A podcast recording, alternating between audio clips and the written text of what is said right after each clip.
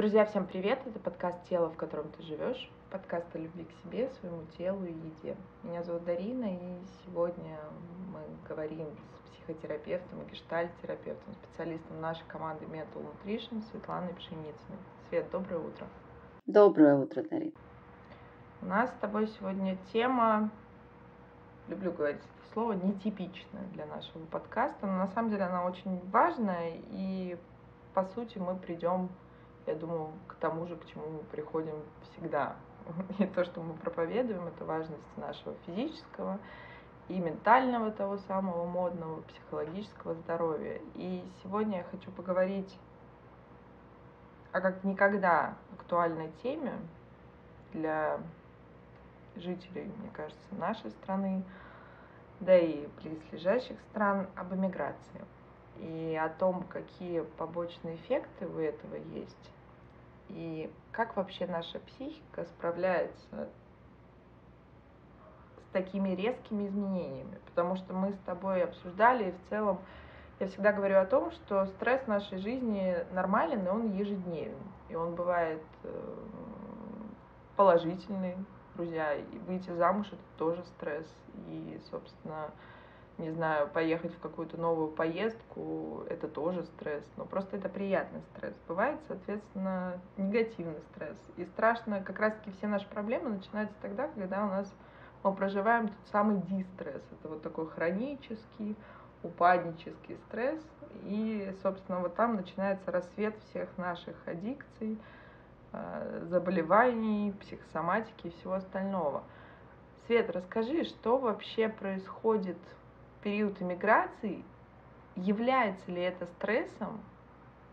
И что вообще чувствует наше тело, как наша психика воспринимает такие изменения, потому что я разговариваю с многими людьми, которые переехали, это многие из них мои друзья, мои близкие люди, и реакции-то разные, и мой внутренний психотерапевт хихикает, потому что кто-то говорит, да, для меня это абсолютно легко, и это так классно, и это стратегия отрицания и избегания, а кто-то действительно говорит о том, что сначала я приехал, и все было хорошо, а вот сейчас прошло две недели, и мне как будто бы хочется сбежать, а бежать-то некуда. Давай сегодня попробуем поговорить о том, как можно поддержать себя в эти новые непривычные времена. Смотри, мне кажется, стресс начинается на этапе принятия решения. Потому что ведь многие семьи, знаешь, у меня в терапии есть семьи, э, где, например, один из партнеров говорит, нет, уезжаем, а второй говорит, нет, не могу. Не могу. Ну, по тем или иным причинам не могу. И тогда вопрос становится вообще глубже, да, а как тогда семья? А как тогда дети при наличии, да? А что вообще тогда с семьей делать? Ну, как будто можно уже на этом этапе э, не получить согласие, уже ввергнуться в какой-то раскол. Ну, здесь, наверное, отдельно, здесь надо с супругами. Давай уже прямо говорить про тех людей, которые договорились или в одиночестве уезжают в эмиграцию. Ну, вот про них сегодня. Э, да, если человек решил, что ему нужно уехать, например, допустим, он там один, да или в паре, и вот э, эта пара прям решила уехать. И они уезжают. И вот первый этап, как правило, он такой, знаешь, такой туристической эйфории. Все клево, все новое, все другое, прекрасное, и такая радость, что вот мы уехали, и вот мы как-то тут живем, и все замечательно, и мы не там. Э, и этот период длится сравнительно недолго. Вот ты правда говоришь, там, ну, у кого-то две недели он может длиться, у кого-то до месяца. Ну, бывают случаи, ну, это прям единицы, у кого больше месяца. Прям сильные единицы, основном вот до месяца. А, даже, наверное, все-таки 2-3 недели. А потом начинает этап столкновения с трудностями.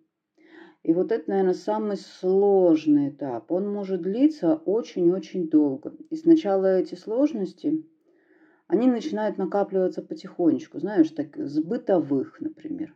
А как оплачивать счета? А как вот тут ходить? И когда, правда, потом происходит столкновение менталитетов. Потому что, например, уезжающие ну, в какие-то такие, да в любые другие страны, они потихоньку начинают оглядываться и понимать, что ну, по-другому, не в России, по-другому. И вот это по-другому потихоньку, ну оно же чужеродное, оно начинает раздражать. Раздражать, злить и вызывать другие негативные эмоции. Ну, там люди могут казаться мелочными, жадными, а, может быть, даже неприветливыми, какими-то э, там, как одна девушка говорила, говорит, они все смеются над моим плохим английским. Я говорю, они тебе в лицо смеются? Ну, как-то ты это замечаешь? Прямо вот про тебя? Она говорит, нет, ну я точно знаю. То есть, понимаешь, в эти периоды обостряются еще и внутренние проблемы. Внутренняя история вот эта, ну такая пограничная, да, можно сказать, история. Ну, потому что очень большой стресс. Все незнакомо, все непонятно. Куда идти за документами, как их оформлять, как, э, какие документы представлять, что делать с жильем, что делать с видом на жительство и вообще как этот вид на жительство делать. И слишком много вопросов, на которые человек, находясь в своей стране, он знает, да, он у нас зайди на госуслуги и сделай. А там по-другому. И вообще, какие у тебя есть права, как у мигранта. Вот какие, непонятно. И это все, знаешь, постепенно накатывает, накатывает таким снежным комом. Прям снежным комом. И в конце концов этого снежного кома э, происходит такая дно ямы. Ну, как называется, да, психотерапия. И находясь в этом дне, человек понимает, что происходит период такой разочарования. Ну, вот я сюда уехал, а здесь фу. Ну, вообще фу. Ни радости, ни удовольствия. И все не так, как мне казалось раньше. Ну, потому что туристическое посещение страны – это не житейское посещение страны. Когда мы живем, мы по-другому воспринимать начинаем. Почему люди, живущие на юге, да, на море ходят нечасто? Потому что они там живут, потому что у них есть другие работы – задачи, и они их делают в своей повседневной жизни. А мы приезжаем на море, и поэтому наша задача – море, отдых и счастье, солнышко. Вот и здесь. И когда вот э, человек осознает себя в этой яме, с ним происходят, конечно, такие не всегда переносимые трансформации, особенно если это человек один. Даже, ну и вдвоем, вдвоем чуть легче, потому что хотя бы друг друга можно поддерживать.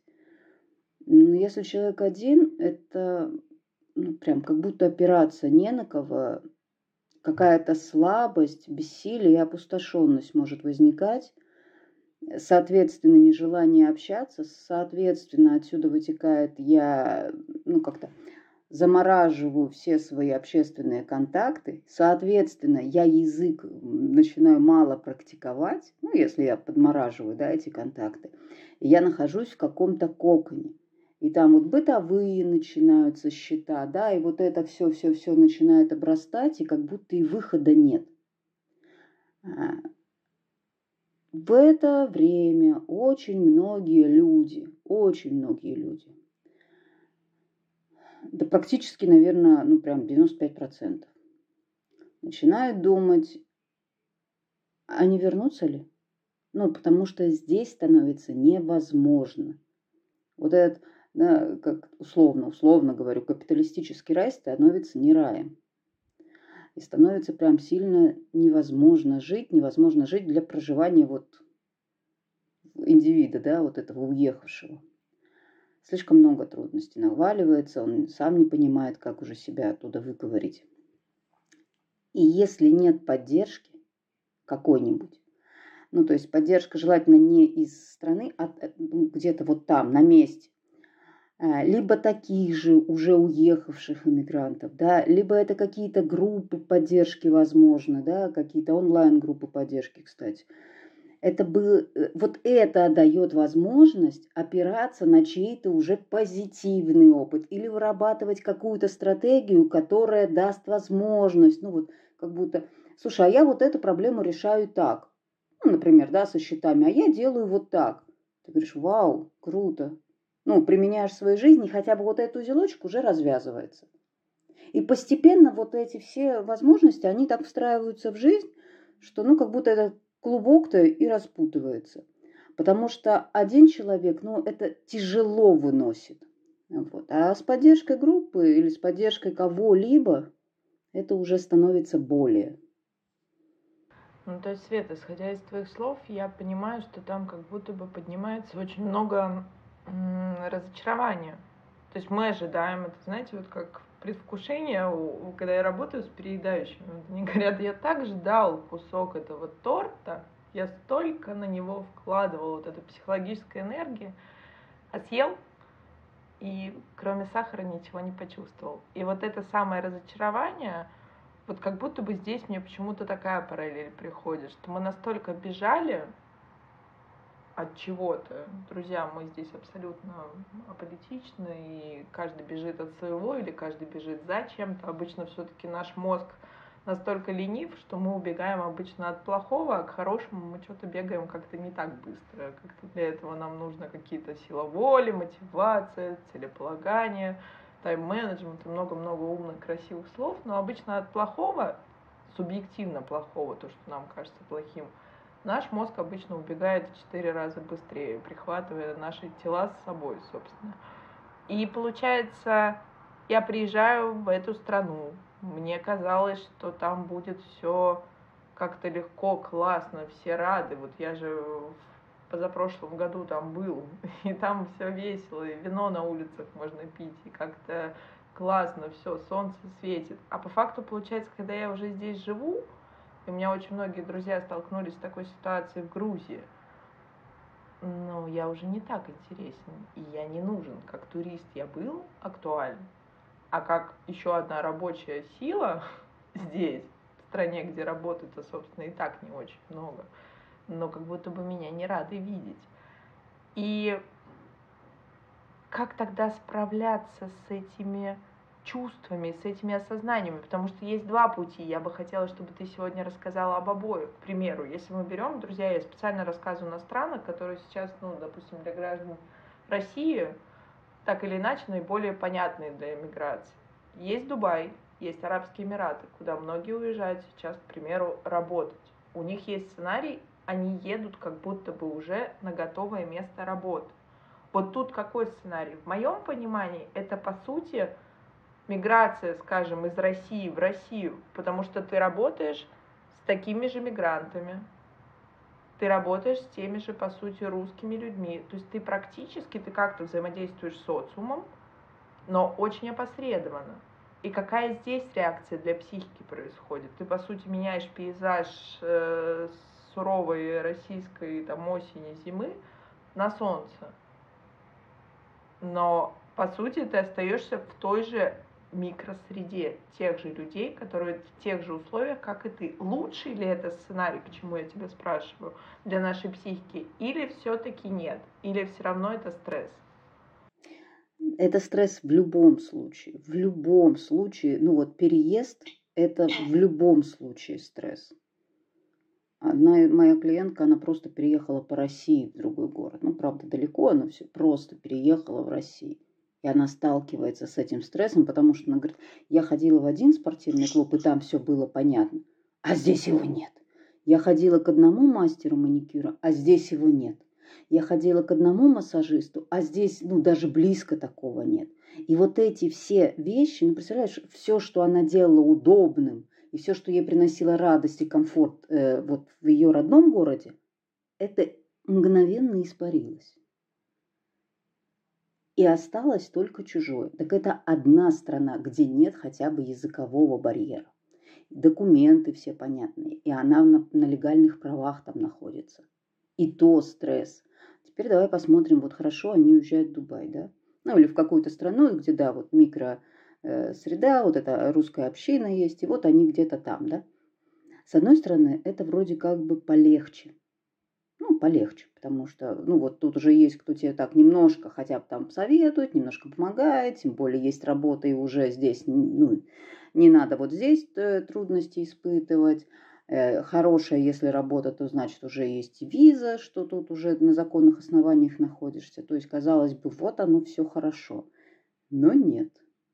оно, понимаешь, вот этот период адаптации, период ямы и стресса растягивается. И он становится более долгим и таким более тревожащим. Правда, не для всех. Есть единицы, которые очень хорошо адаптируются и справляются, но там надо очень-очень много энергии. Много энергии, много желания, много, не знаю, какого-то интереса. А если ты работаешь, то его, соответственно, не будет столько.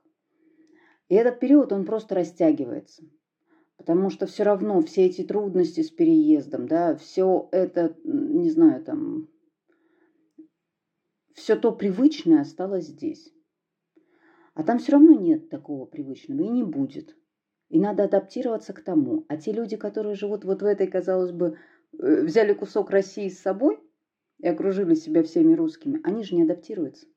Они не адаптируются, адаптация не, вот, вот фактически адаптация не начинается. Потому что адаптация это же прохождение всех-всех трудностей, э, узнавание людей, обретение каких-то новых знакомств и понимание этой, ну, пусть не культуры, но уклада образа жизни этого общества, в которое они приехали. Понимание, что там никто не обязан жить э, со своим самоваром, да, вот они живут так, и это не обществу надо приделаться там, к человеку, а человеку нужно принять это общество и там, ну, условно, э, там, подраствориться в нем, да, вот понять вот эти культуры, принять их. Пусть не одобрять, но хотя бы не отторгать и не вызывать какие-то такие чувства раздражения и злости на культуру. Потому что это, правда, только про разочарование, только про какую-то агрессию, которая возникает. Поэтому, если мы просто переезжаем вот так, как ты говоришь, да, то, скорее всего, это замедлится, вот как удавка на шее. И, скорее всего, э, все равно же там, как правило, краткий срок работы, ну, какой-то период, ну, там, ну, год, ну, два, ну, три, ну, период. И потом э, этот период адаптации, считай, с переходом на новую работу уже ну, не такое, все равно будут какие-то вкрапления. Невозможно постоянно жить вот в, этом, в этой баночке, где только русские.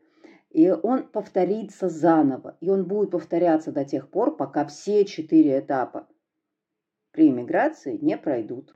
То есть, по сути, это обязательный процесс, да, это обязательная работа нашей психики, чтобы адаптироваться в, любо, в любых условиях, в любом мы не только говорим, наверное, про переезд, это в целом свойство психики адаптироваться к чему-то новому. И я думаю, многие из вас знают выражение, что мы можем привыкнуть ко всему. То есть наша психика лайбильна, и она дает возможность нам принимать новые реалии, какими бы плохими или хорошими они бы для нас не были. И почему с возрастом действительно становится сложнее принимать такие решения, потому что уже как минимум на уровне нашей биологии мозг становится не таким подвижным, не таким восприимчивым, собственно, так же, как и психика.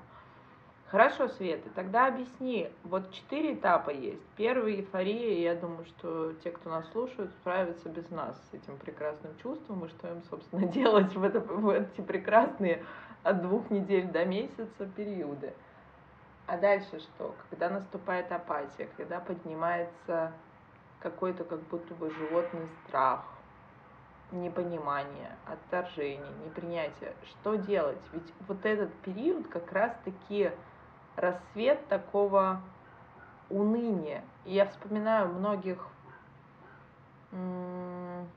многих писателей того времени, друзья, я думаю, вы вспомните писатели, известные ученые, художники. Ведь был же огромный отток людей, когда отдавали квартиры, когда, собственно, у тебя не было вариантов мигрировать, оставив что-то свое здесь. И это, безусловно, разные условия. Люди действительно тогда бежали, был огромный отток в Америку, в какие-то страны Европы. И люди как будто бы за собой сжигали все мосты.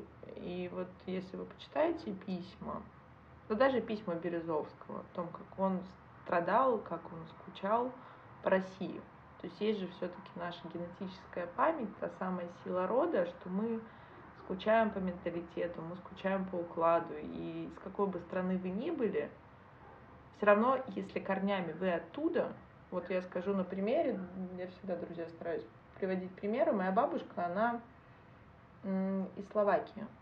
И она живет большую часть жизни, так как в период Второй мировой войны ее отправили на Украину, и дальше она оказалась в России.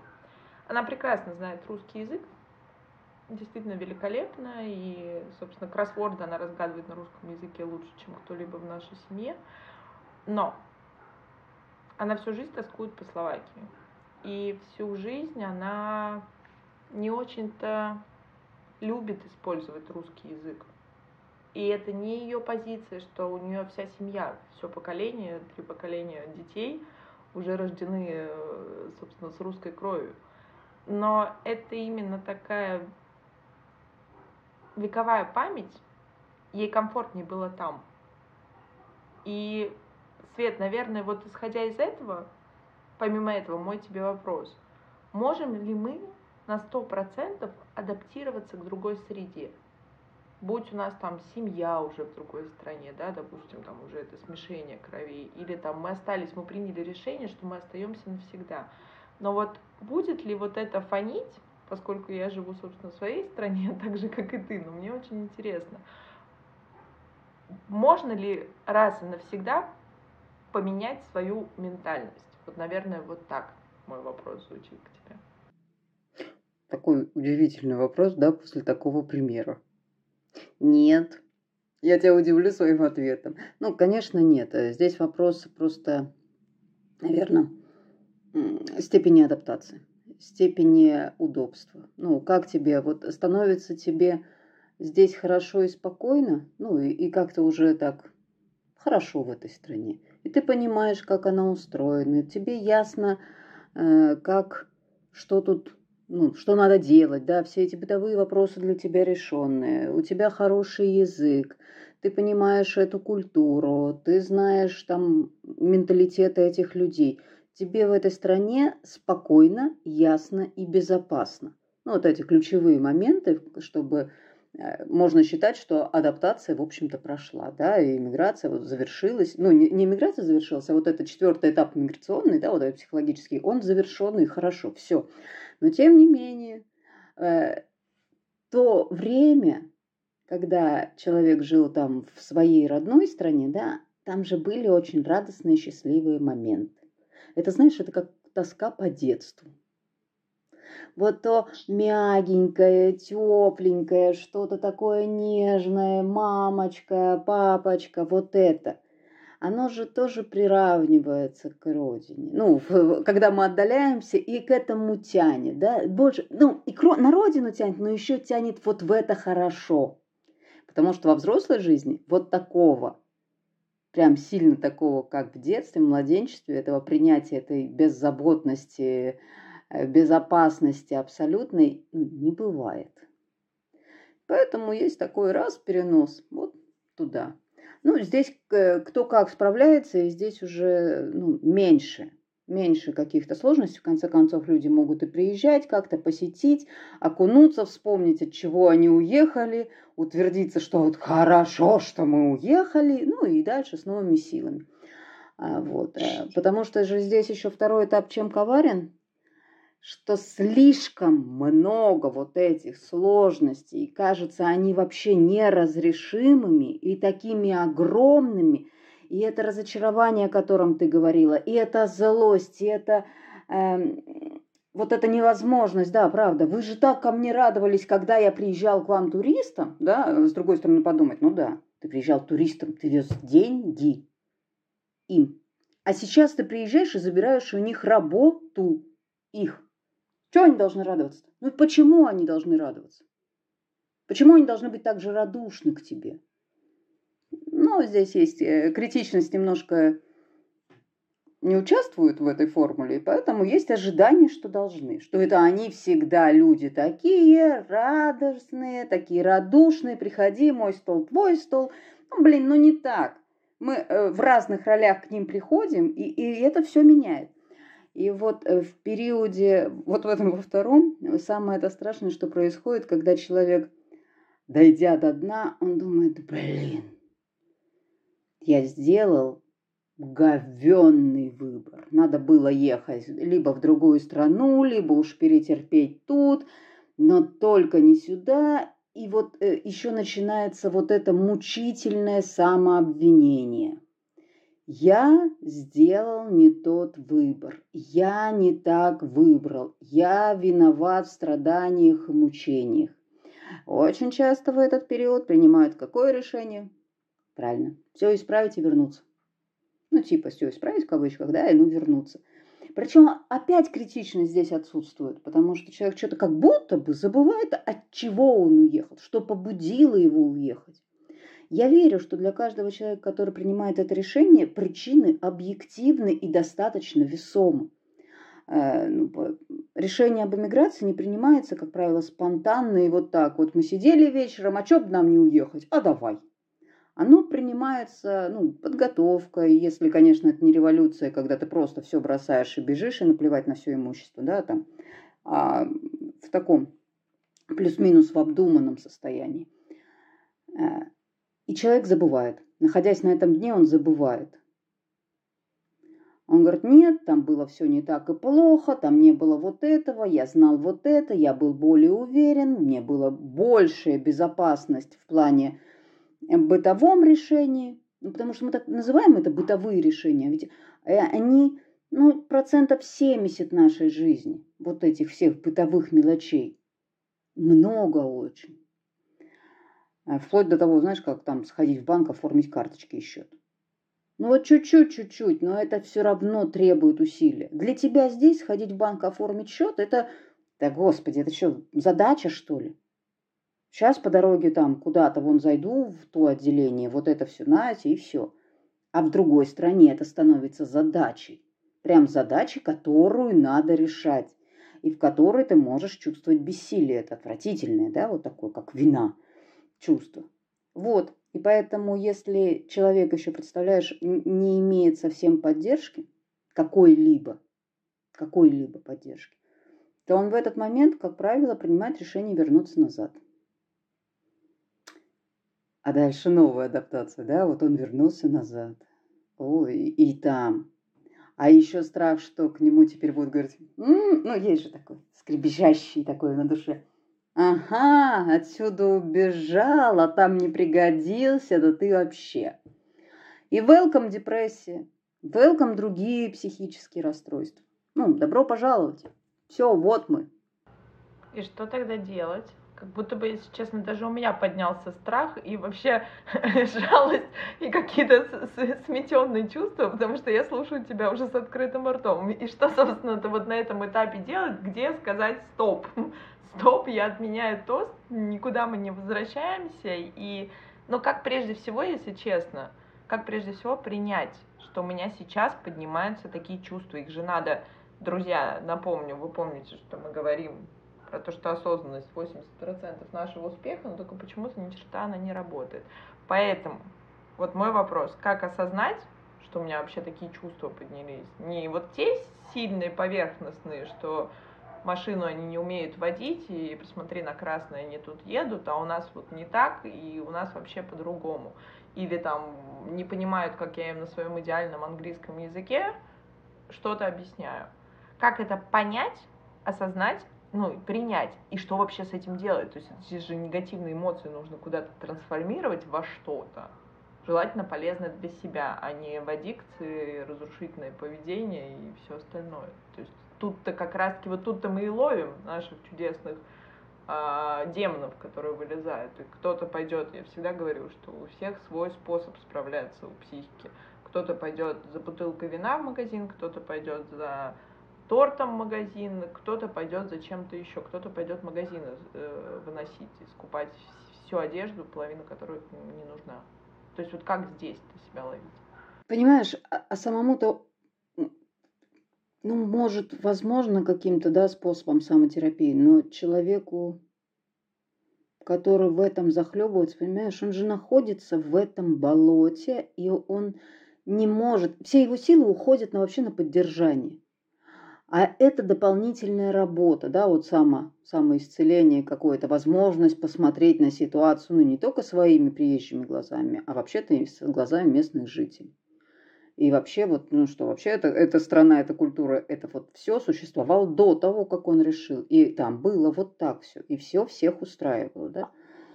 А, и там как-то все было разумно. Просто разумно не так, как мы понимаем. Поэтому, ну, вот хочется мне сказать, что очень хочется, знаешь, там, что вот я дам упражнений, вот эти упражнения будем делать про осознанность, про понимание, и все сделается. Но я так не скажу. А, потому что вот здесь как никогда человеку нужен человек. Здесь как никогда. Вот понимаешь, вот даже выговаривать и проговаривать, что с ним сейчас происходит. Зеркалу нет, отклика нет. Это надо другому живому. Желательно лучше, если этот другой э, живой хотя бы пережил это. Ну, хотя бы понимает, о чем разговор. Э, почему хорошо, знаешь, вот э, почему я люблю, ну, я вообще люблю групповые процессы. И вот здесь я прям бы рекомендовала вот такую группу людей, которые сейчас, может быть, только прошли этот период или еще находятся в этом периоде.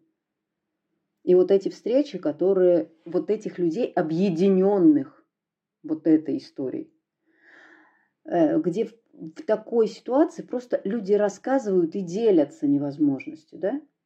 И исцеляющим уже начинает процесс разделения. Когда его понимают, его поддерживают, ему говорят, слушай, а у меня так было. Точно так же было или было очень похоже, и потом вот так. И это дает надежду. Что понимание, потому что, понимаешь, когда мы стоим вот в этой темноте, нам кажется, что это будет навсегда. Все, это так будет всегда. Все смеются над моим плохим английским, там еще чем-то, что я их не понимаю. Они начинают говорить на своем языке, а я не знаю, что они говорят. И, наверное, про меня. Ну, что мы можем думать, да? Если они говорят на своем языке, они же всегда о нас, о звездах говорят. Вот. И вот здесь вот эта поддержка и понимание, она играет вообще волшебную роль. Вот, вот я не люблю высокие слова, но правда волшебно что вообще вот эта трудность преодолима. И такая группа, она не дает, знаешь, она не дает забыть, она напоминать может, что а от чего ты ушел-то? А что там легче было, и ты пошел зачем тогда? Ну, вот не забывать, почему это решение об эмиграции было принято. И если уж ты решил вернуться, опять же, эта группа поддержки, та, то место силы, да, которое не даст тебе сгинуть на родине тоже собраться, сказать, ну да, ну я хотя бы пробовал, я пробовал, да, не зашло, или да, там как-то. Но был этот период, да, и не дает развалиться.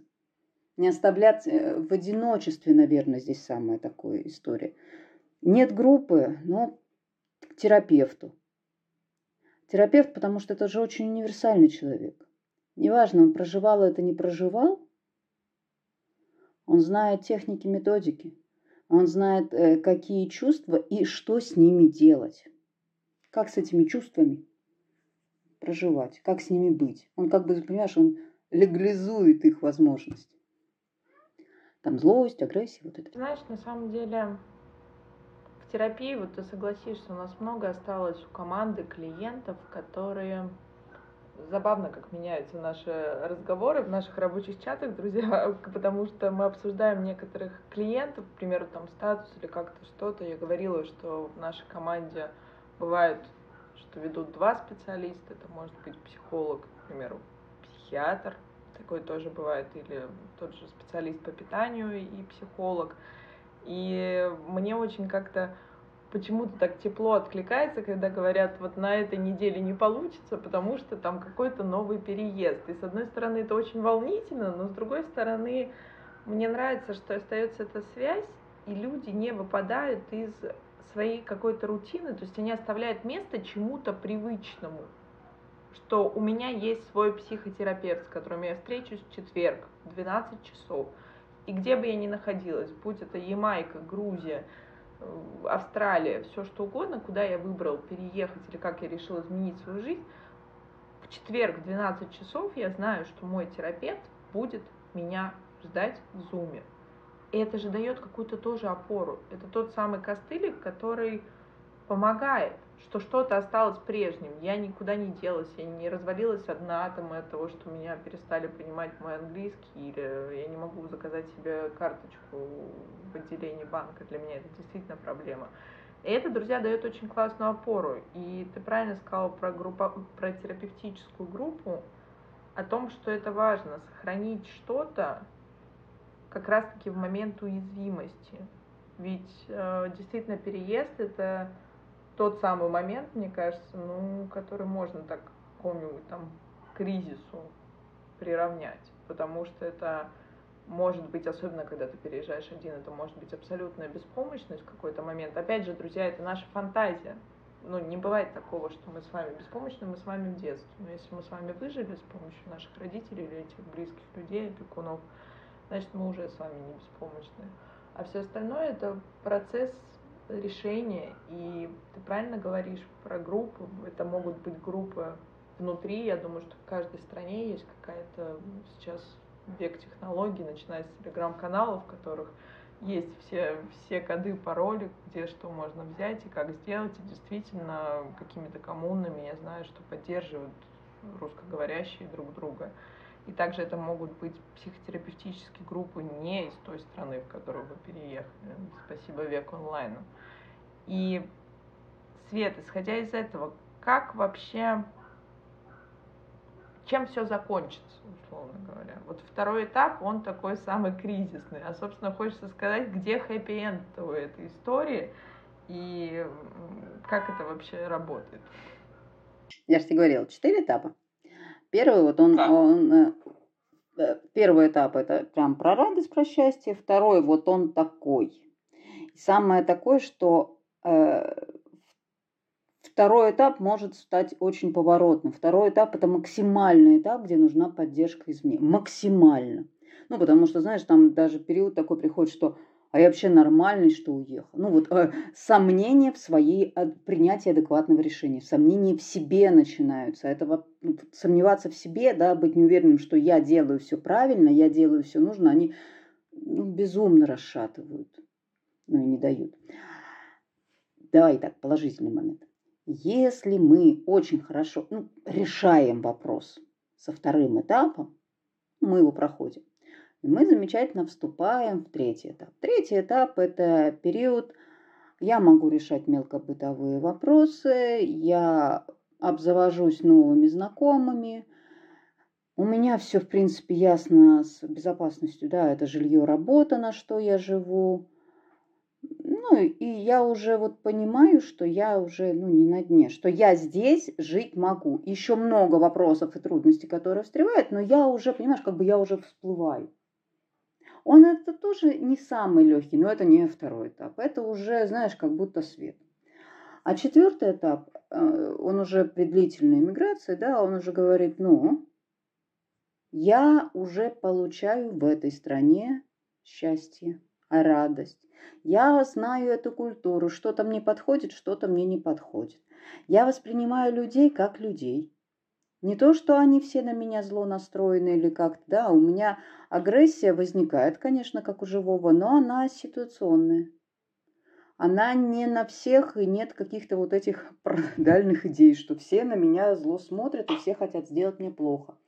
И вот эта часть, наверное, ну вот она до конца и остается, четвертый этап. Вот он такой. О, у меня может быть э, какая-то тоска и грусть вот по родине. Она нормальна. Нормально. Я как-то научилась с ней справляться. Я что-то могу с ней делать.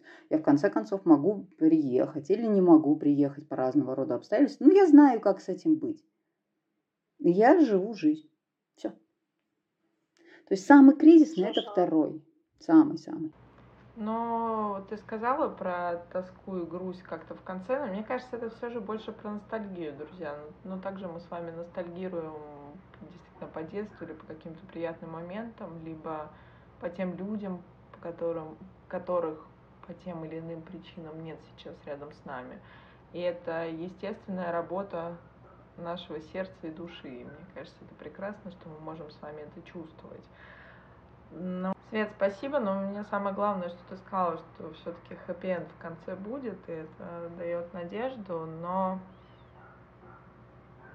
наверное, друзья, хочется такое сказать, что каждый из нас вот проходит путь, и он бывает разный. Вот кто-то идет всю жизнь по прямой линии. И как-то все ровно, спокойно, без каких-то вот кризисов, ну, таких глубоких. То есть это, опять же, от разных факторов зависит, и от наших амбиций, и от свойств нашей психики, в целом нашей адаптивности к этому миру. А кто-то ходит зигзагами, и там вот вечно вот эти американские горки, то вниз, то вверх, то хорошо, то плохо. И, наверное, в случае переезда, во-первых, еще раз спасибо за то, что ты сказала, что хэппи-энд будет. Я думаю, что для многих возможно, кто сейчас находится на том самом противном втором этапе, это будет некой такой таблеточкой хотя бы, которая немного обезболит, что это точно, а не навсегда, вот это состояние, и б, все точно будет хорошо. Но вопрос, когда и как именно, и чего нам это будет стоить, вот это всегда вопрос актуальный. И почему, друзья, я всегда выступаю за терапию, за самопомощь, где она возможна, за помощь специалиста, поддержку специалиста. Помощь не могу, не поднимается, не поворачивается язык, так сказать. Все-таки это поддержка, которая вот именно, наверное, на этом этапе для меня интуитивно кажется какой-то витально необходимой. И каждый выбирает свой способ. Для кого-то это личная терапия, для кого-то это терапевтическая группа, которая также проходит онлайн. Для кого-то и то, и другое. Тут каждый выбирает способ для себя, но важно и ключевое то, что ты сегодня произнесла, Свет, что это про живых людей и живое общение. Вот здесь онлайн. И ту самую мгновенную обратную связь, когда я говорю, получаю ответ, получаю поддержку. Бывает, я получаю просто тишину, молчание – но это молчание поддержки, и это тоже имеет место быть, потому что от себя, друзья, ну, увы, мы не всегда можем получить ту самую обратную связь, которой бы нам так не хватало или хотелось. И в этом случае терапевт или группа, включая терапевта, выступает тем самым костыликом, который помогает вам идти до того момента, пока вы не сможете, пока нога не зарастет, гипс не снимут, и вы не сможете опять ходить как раньше – и наслаждаться этой жизнью, в какой бы стране или в каких бы условиях вам не приходилось адаптироваться. Это, не кас... это касается, друзья, не только тех, кто по тем или иным причинам эмигрировал из нашей страны. Я знаю, что нас слушают по всему миру, и, наверное, наше это обращение относится ко всем людям, которые так и, или иначе сталкиваются сейчас с естественными сложностями, проблемами иммиграции. Свет, спасибо тебе сегодня за наш выпуск. Знаешь, сейчас э, просто мысль вошла такая. Еще какая вот эта трудность и почему группа хорошо. Мы же все смотрим Инстаграм и другие примеры. А там же что показывается? Ой, я приехала, ой, я пошла, ой, мне предложили работу. И как-то все так легко, легко, легко. А когда ты сталкиваешься и обнаруживаешь себя на этом дне и в этой жопе, что вообще нелегко, что начинаешь думать? Это я какая-то неправильная, потому что у них-то легко, у них-то хорошо. И вот же счастье-то, которое, а я что плохая, я что хуже них, почему со мной не так?